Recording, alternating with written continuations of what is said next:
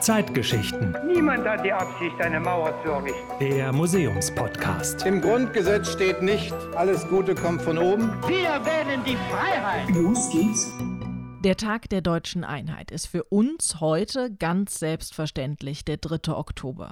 Das war er aber nicht immer und damit herzlich willkommen bei unserer heutigen Zeitgeschichte. Mein Name ist Maike Rosenplanter.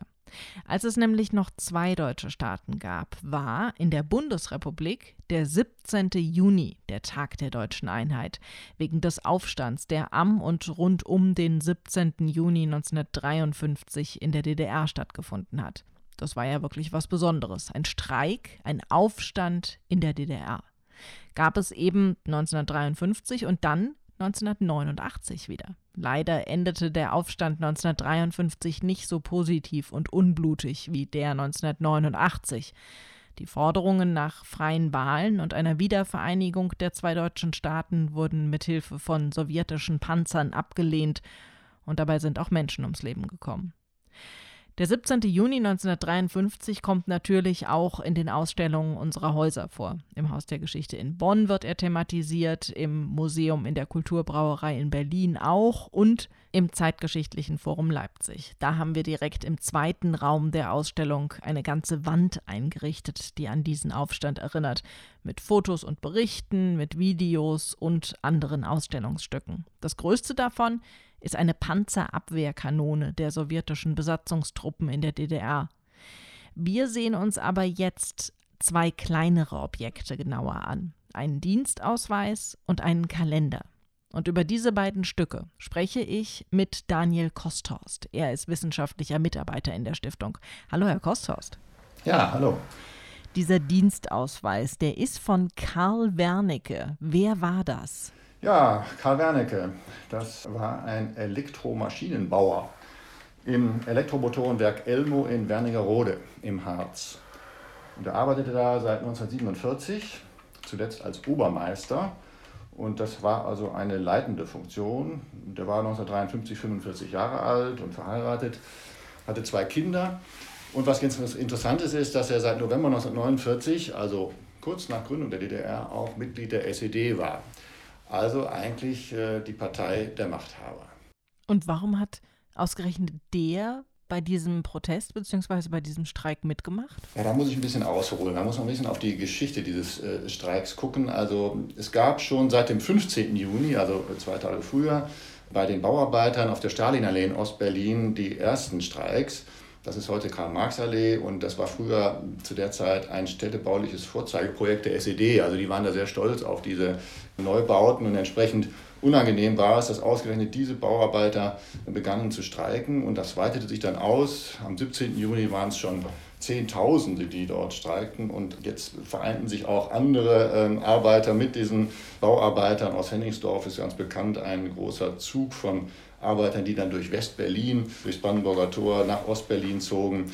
Und äh, diese Nachricht von diesen Streiks, die verbreitete sich in der DDR natürlich wie ein Lauffeuer und kam auch in Wernigerode an, sodass dann am nächsten Tag, also eigentlich erst am 18. Juni, in diesem Elmo-Werk die Frühschicht streikte.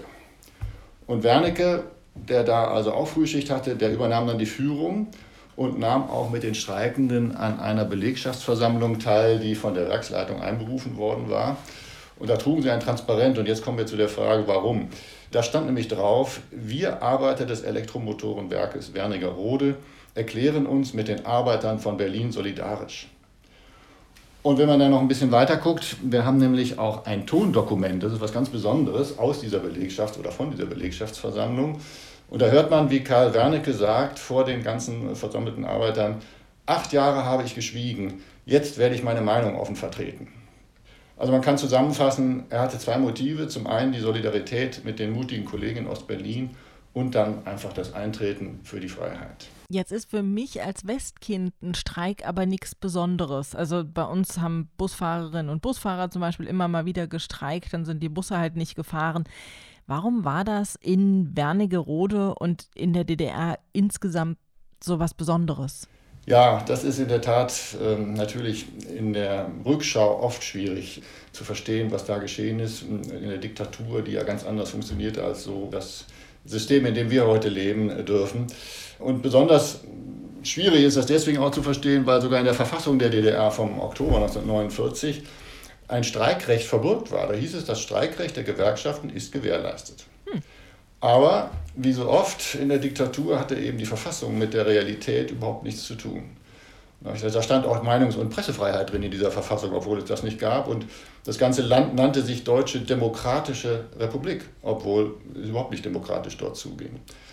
Also es galt einfach die Propagandaformel Einheit von Führung und Volk. Man, man sollte davon ausgehen, man brauchte eigentlich gar keinen Streik oder Konflikte, weil die Interessengleichheit der Machthaber und der Beherrschten automatisch gegeben war so regierten im Grunde die Werktätigen ja selber. Und es brauchte eigentlich keine äh, Konflikte zu geben. Und äh, die Gewerkschaften, die hatten eigentlich nur die Aufgabe, die Arbeiter zu erfassen. Also es gab eine Zwangsmitgliedschaft und die Arbeitsprozesse zu optimieren.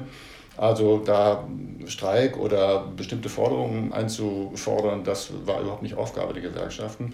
Konsequenterweise hat dann die nächste Verfassung 1968 überhaupt kein Streikrecht mehr vorgesehen.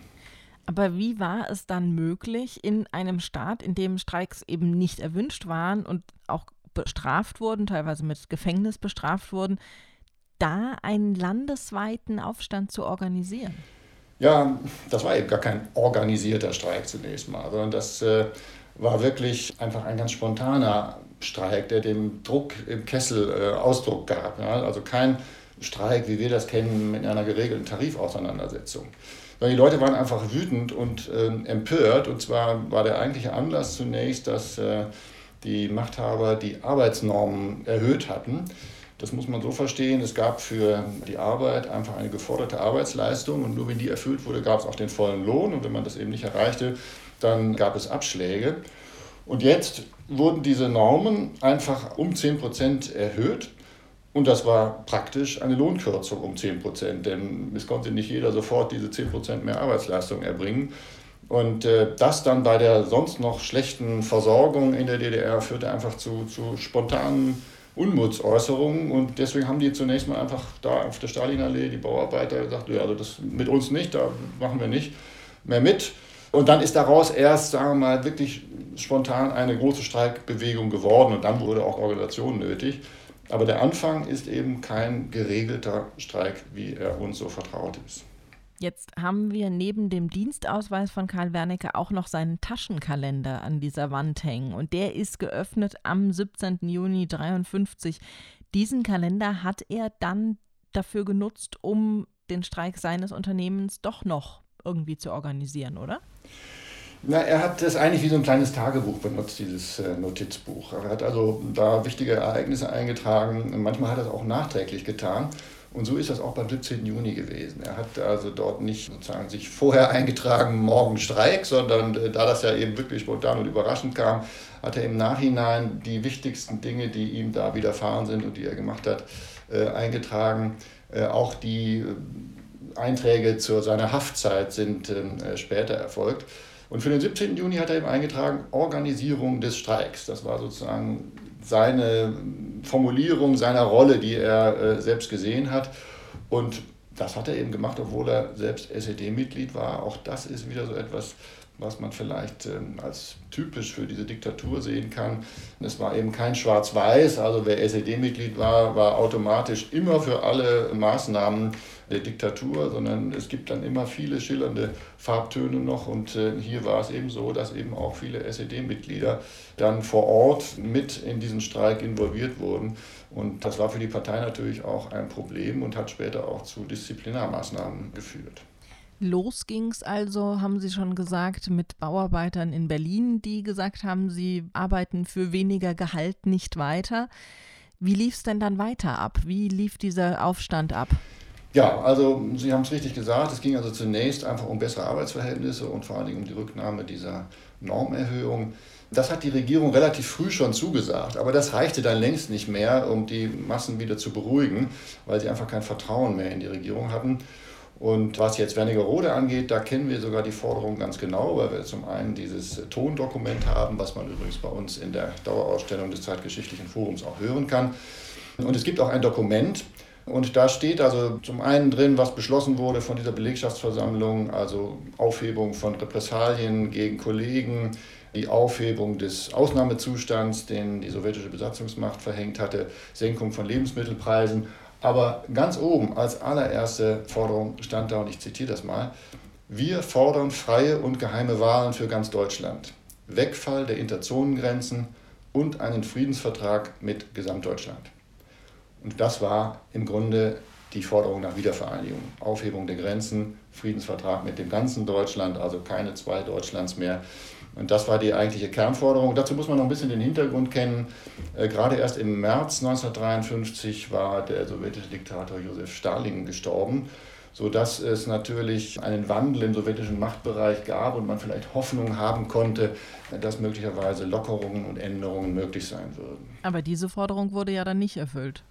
Die Forderung wurde nicht erfüllt, keinesfalls. Nein, nein, natürlich nicht, denn das war das Entscheidende. Also die, die eigentliche Machtfrage, die da gestellt wurde, die hat die SED natürlich mit Repressalien beantwortet und da wurde kein Fußball nachgegeben. Sind denn bei diesem Aufstand auch Menschen ums Leben gekommen? Ja, hat zwischen 60 und 80 Demonstranten äh, das Leben gekostet. Ganz genau äh, wissen wir es nicht. 17 Polizisten und 18 äh, Menschen wurden Opfer standrechtlicher Erschießungen durch die sowjetischen Soldaten. Also es gab ja diesen Ausnahmezustand dann, es gab Ausgangssperren und dann sind eben auch standrechtlich durch sagen wir, Schnellgerichte direkt Todesurteile vollstreckt worden. Wie wurde überhaupt dieser Aufstand dann beendet? Also diese Niederschlagung gelang überhaupt nur mit Waffengewalt, mit Einschüchterung, mit diesem Ausnahmezustand, Einsatz von Panzern, aber auch durch Einschüchterung, durch das Aufstellen von äh, Kanonen. Eine solche haben wir auch bei uns in der Dauerausstellung stehen. Diese Kanonen sind nicht eingesetzt worden, haben nicht geschossen, sondern es reichte sie in bestimmten Quartieren, wo die Arbeiter lebten, aufzustellen, um zu zeigen, bleibt zu Hause, nehmt nicht teil, wenn, dann können wir auch, sagen wir mal, äh, militärische Gewalt anwenden. Und das ist eigentlich auch nochmal etwas jetzt aus historischer Sicht, was äh, wichtig ist am 17. Juni. Man kann nämlich dort natürlich erkennen, was die eigentliche Machtgrundlage der SED war. Da konnte man ja auf Transparenten und in Zeitungen und Medien vieles lesen von dem schönen Sozialismus und dem Paradies der Arbeiter und Bauern, in dem sich alle einig sind für das große Ziel. Die eigentliche Machtgrundlage war einfach die nackte Gewalt, die militärische nackte Gewalt. Und zum Zweiten lag diese Gewalt eben letztlich bei der sowjetischen Besatzungsmacht. Die Volkspolizisten und Sicherheitskräfte der DDR hatten sich da als unfähig erwiesen, äh, diesen äh, Streik und diesen Unmut also niederzuschlagen. Und deswegen kam alles auf die sowjetische Besatzungsmacht an und man kann im Grunde sagen, ohne sowjetische Panzer gab es keine DDR. Und das lässt ja dann auch ein bisschen, wenn man vorausschaut auf 1989 wieder, äh, dann erklären, warum dort dann die friedliche Revolution erfolgreich sein konnte, weil eben die sowjetischen Panzer in den Kasernen blieben. Über diesen Aufstand, gerade weil der ja so was Besonderes war und so gewaltsam niedergeschlagen wurde, wurde doch mit Sicherheit auch in den westlichen Medien berichtet, oder? Ja, auf jeden Fall. Das war äh, natürlich ein großes Ereignis, über das sehr breit äh, berichtet wurde aus Ostberlin. Zumal in Berlin natürlich westliche Korrespondenten vor Ort waren, also Journalisten, die in Westberlin akkreditiert waren. Und die konnten ja damals, da es noch keine Mauer gab, auch nach Ostberlin rüber. Und deswegen haben wir sogar Filmberichte äh, von diesen äh, Aufstandshandlungen und von den Steinewerfern gegen äh, sowjetische Panzer. Das ist was ganz Ungewöhnliches. Es gibt, soweit wir heute wissen, nur eine einzige weitere Filmaufnahme und die stammt aus Leipzig. Auch die kann man bei uns in der Dauerausstellung des Zeitgeschichtlichen Forums sehen. Die hat ein ganz mutiger Hobbyfilmer gemacht. Auch dort sieht man russische Panzer vor dem Hauptbahnhof und auf dem Marktplatz. Also das ist aber sozusagen eine Rarität. Sonst wurde aber natürlich sehr stark aus Berlin berichtet. Und wie haben die Menschen im Westen darauf reagiert? Es war eigentlich sehr schnell klar, dass es hier nicht um einfache Streiks von Arbeitern für irgendwelche äh, Forderungen begrenzter Art ging, sondern dass es wirklich um die Befreiung und die Wiedervereinigung, die Zerschlagung der SED-Diktatur ging. Man sah einfach auch, dass an diesen, es gab so Symbolhandlungen, wie etwa das Herunterholen der roten Fahne vom Brandenburger Tor, die wurde dann von den Aufständischen vor den Augen der sowjetischen Soldaten zerrissen. Also da hat man natürlich schon starken Anteil genommen. Aber man muss auch sagen, man konnte natürlich ähm, wenig tun. Also man konnte mitfühlen, aber es war ja nicht möglich, ähm, auf der anderen Seite des Eisernen Vorhangs aktiv mitzuwirken. Wie war das in der DDR? Wurde da auch über diesen Streik berichtet? Durchaus, aber es war natürlich für die DDR-Medien ein Riesenproblem. Denn äh, es handelt sich ja hier um einen Streik, eine Aktion von Werktätigen, deren Paradies da die DDR eigentlich sein sollte. Und äh, von daher hat also die SED und auch die von ihr gelenkten Medien haben von Anfang an eine, sagen wir mal, ja, gelogene Version äh, versucht durchzusetzen und es ist ihnen auch ein bisschen gelungen, nämlich die, dass äh, dieser ganze Aufstand ein Putschversuch war gewesen sei, der von westlichen Agenten provoziert äh, worden sei, um einen Krieg anzuzetteln. Das war wirklich buchstäblich so gemeint. Es gab dann auch Wochenschaufilme, die also äh, belegen wollten, dass Bundeswehr und NATO an einem Tag X äh, vorbereitet hatten, die DDR anzugreifen. Und die Hauptrolle sollte dem RIAS, dem Rundfunk im amerikanischen Sektor, zufallen, also ein von den amerikanischen Besatzungsbehörden ähm, geführten Rundfunksender. Obwohl aber man heute weiß, dass dieser Sender ausdrücklich angewiesen war, aus den USA äh, sich zurückzuhalten und eben kein Öl ins Feuer zu gießen. Trotzdem ist aber diese Darstellung im Geschichtsbild der DDR verankert worden und diese Legende, dass der Aufstand vom Westen organisiert worden sei, ist in der DDR durchaus später äh, weit verbreitet gewesen. Was ist mit den sogenannten Provokateuren passiert, die verhaftet wurden? Und was ist auch mit Karl Wernicke passiert? Also es gab natürlich dann nach dem 17. und 18. Juni eine riesen Verhaftungswelle. Also das war wohl die größte Verhaftungswelle in der Geschichte der DDR. Hunderte sind zu langjährigen Gefängnisstrafen verurteilt worden. Es gab auch Deportationen nach äh, Vorkuta, also äh, ins, die eiserne Region im Norden Russlands, wo es Kohlebergwerke gab und dort eben auch viele gestorben sind an diesen wirklich schlimmen Verhältnissen da. Andererseits muss man sagen, die viele, viele Verfahren sind auch mit Freisprüchen oder mit milderen Strafen äh, ausgegangen. Wird wohl darauf zurückzuführen sein, dass die SED natürlich Angst hatte, äh, hier jetzt weitere äh, Widerstandsgefühle und ähm, Aktionen äh, zu provozieren. Äh, man wollte ja auch ähm, den, die Legende äh, bauen, dass das alles vom Westen provoziert worden sei. Also durfte auch die Schuldigkeit nicht zu sehr in der DDR liegen. Und ähm, ein bisschen hat auch Karl Wernicke letztlich davon profitiert. Er wusste natürlich, dass er als einer der Streikführer gefährdet war und hat am 18. und 19. Juni nicht zu Hause übernachtet, sondern aus Angst vor Verhaftung bei einem Freund. Wurde dann am 20. durch äh, sowjetische Soldaten am Arbeitsplatz verhaftet und hat einige Tage in der Haftanstalt Magdeburg-Sudenburg verbracht, wurde dann noch in ein sowjetisches Gefängnis verlegt und am 2. Juli wieder zurück nach Magdeburg. Und dann am 8. Juli ist er entlassen worden. Zunächst mal ohne äh, weitere äh, Strafe, obwohl er, und das ist wirklich bemerkenswert, man weiß also aus den Verhörprotokollen, soweit sie noch vorliegen, dass er ganz offen zugegeben hat, dass er teilgenommen hat und dass er die Forderungen unterstützt hat. Dann gab es allerdings im August einen Tipp von jemandem, dem sagte, die Verhaftung äh, besteht jetzt wieder bevor, du sollst wieder verhaftet werden. Und dann hat er äh, die Flucht nach West-Berlin äh, genommen, äh, ist nach Aachen dann übergesiedelt 1954. Ja, seine Familie konnte dort auch hin, aus Wernigerode ist dann übergesiedelt und er ist im Jahr 2000 dort dann gestorben. Dieses Trauma des 17. Juni 1953, hat das bei der friedlichen Revolution 1989 dann auch noch eine Rolle gespielt? Auf jeden Fall. Das kann man sicher sagen. Also die SED hat diese Schmach gewissermaßen äh, niemals vergessen und hat alles getan, um eine Wiederholung auszuschließen. Der Ausbau des Sicherheitsapparats, also die Stadtsicherheit, war etwa ein Zeichen dafür. Man wollte natürlich frühzeitig erkennen und im Vorhinein schon Gegenmaßnahmen äh, ergreifen können, wenn es wieder zu solchen Möglichkeiten äh, von Widerstand gekommen wäre. Noch 1953 hat man Betriebskreis und Stadteinsatzleitungen gegründet, also das MFS nicht mehr nur zentral in Ostberlin, sondern dann wirklich auf jeder Ebene in der Region, äh, hatte eine eigene Vertretung dort, um eben sofort äh, aktiv werden zu können. Und Stasi-Chef Erich Mielke hat ganz persönlich diesem Trauma 1989 dann Ausdruck gegeben, als nämlich die Massenflucht im Sommer über Ungarn dann im Gange war da fragte er Ende August in einer Leitungssitzung, jetzt zitiere ich, ist es so, dass morgen der 17. Juni ausbricht? Also der wusste ganz genau, wovon er spricht. Dem saß der Volksaufstand offensichtlich auch nach 36 Jahren noch in den Knochen.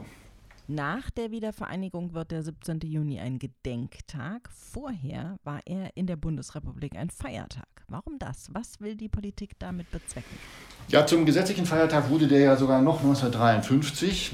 Das war natürlich auch eine Reaktion darauf, dass man eben sonst nicht viel hat tun können für die äh, Aufständischen in der DDR. Man wollte aber wenigstens an ihre mutige Tat erinnern.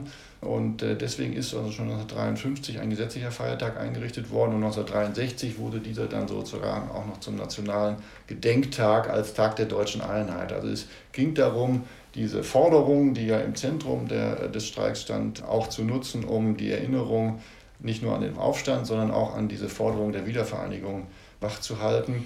Hat sich die Bedeutung dieses Tages denn in der Bundesrepublik bzw. auch in der DDR im Laufe der Zeit verändert? Für die Bundesrepublik kann man das sicher sagen. Also es gab natürlich immer eine Diskussion ja um den äh, Realitätsgehalt, sagen wir mal, der Forderungen nach Wiedervereinigung. So selbstverständlich uns heute die deutsche Einheit erscheint, bis 1989 schien sie ja vielen völlig aussichtslos.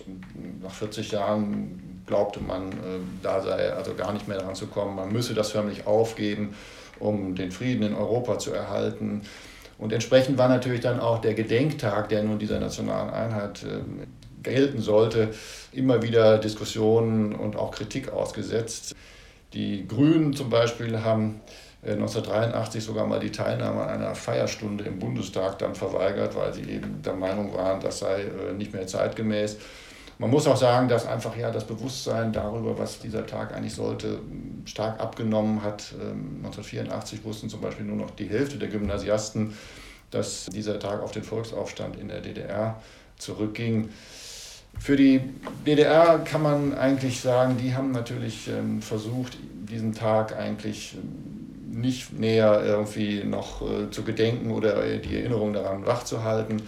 Wenn, dann ging es immer darum zu sagen, das war ein Zeichen für die Aggressivität des Westens. Die haben damals versucht, unseren Staat äh, anzugreifen und zu vernichten. Und das hat die Arbeiterklasse nicht zugelassen. Das war die Legende, äh, obwohl es ja eigentlich genau sagen wir mal, umgekehrt war eigentlich. Warum ist es überhaupt wichtig, noch an den 17. Juni zu erinnern? 1953 waren die Deutschen in der DDR wirklich die ersten im Ostblock, die versucht haben, die kommunistische Herrschaft abzuschütteln und ihre Freiheit zu erringen.